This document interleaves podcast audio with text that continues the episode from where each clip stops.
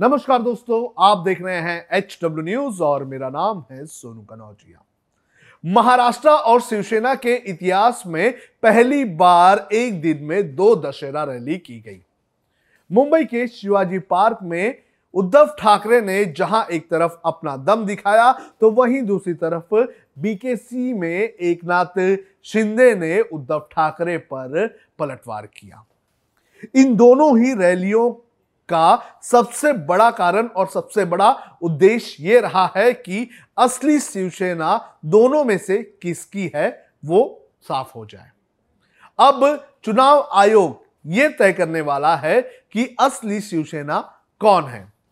चुनाव आयोग कल यह फैसला ले सकता है कि शिवसेना का जो चुनाव चिन्ह है, धनुष मान, वो किसके पास जाना चाहिए? चुनाव आयोग के इस फैसले के पहले एक नाथ शिंदे ने एक बड़ा दाव खेला है। एक नाथ शिंदे ने यह दावा किया है कि शिवसेना के अधिकतर एमएलए एमपीज और जो पदाधिकारी हैं, वो उनके साथ हैं। एक नाथ शिंदे ने चुनाव आयोग को एक खत लिखा है और उस खत में एक नाथ शिंदे ने यह बताने की कोशिश की है कि शिवसेना के कितने विधायक, एमपीज जो है वो उनके साथ हैं। मेरे पास उस खत में लिखी हुई जानकारी है जो मैं आपके साथ साझा करता हूँ और मैं बताने की कोशिश करूँगा कि किस तरह से एक नाथ शिंदे जो हैं वो अपनी दावेदारी पेश कर रहे हैं।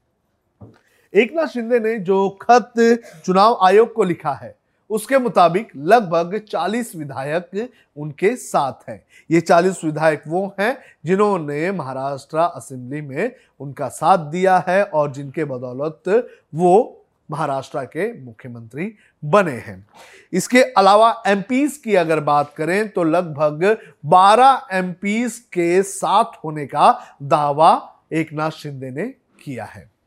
साथ ही जो विधानमंडल के जो सदस्य हैं वो लगभग एक लाख छाछठ हज़ार सात सौ चौसठ जो है, वो एक नाथ शिंदे के साथ हैं। ऐसा दावा एक नाथ शिंदे की तरफ़ से किया गया है। वहीं अगर पार्टी के पद अधिकारियों की अगर बात करें तो 144 जो पद अधिकारी हैं पार्टी के, वो उनके साथ हैं। ऐसा भी दावा एक नाथ शिंदे की तरफ़ से किया गया है। वहीं अगर राज्य के प्रभारियों की बात करें तो 11 प्रभारी जो हैं वो उनके साथ हैं, ऐसा दावा एक शिंदे ने किया है। एक शिंदे क्यों इतनी घाई कर रहे हैं और एक शिंदे क्यों अपनी दावेदारी इस तरह से पेश कर रहे हैं, उसका एक अहम कारण है। दरअसल, आने वाले दिनों में मुंबई के अंधेरी ईस्ट की जो विधानसभा की सीट है, वहाँ पर बायपोल्स होने हैं। ये सीट शिवसेना की है और यहाँ के जो पूर्व विधायक हैं, उनकी मृत्यु हो चुकी है। एक नाथ शिंदे और उद्धव ठाकरे दोनों भी यहाँ पर अपने उम्मीदवार को उतारने के फिराक में हैं। लेकिन सिंबल जिसके पास होगा, उसकी दावेदारी मज़बूत होगी। एक नाथ शिंदे ये अच्छी तरह से जानते हैं और इसलिए एक नाथ शिंदे अपनी दावेदारी लगातार पेश कर रहे हैं। देखना यह ज़रूरी है कि कल अगर चुनाव आयोग फैसला लेता है तो शिवसेना का सिंबल किसके पास जाता है? उद्धव ठाकरे या एक नाथ शिंदे? आपको क्या लगता है? आप कमेंट करके हमें ज़रूर बताएँ। अब खबरें पाइए सबसे पहले हमारे मोबाइल न्यूज़ एप्लीकेशन पर।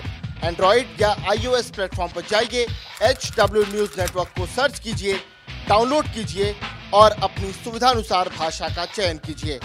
खबरों की भीड़ में अपने काम की खबर पाते रहिए।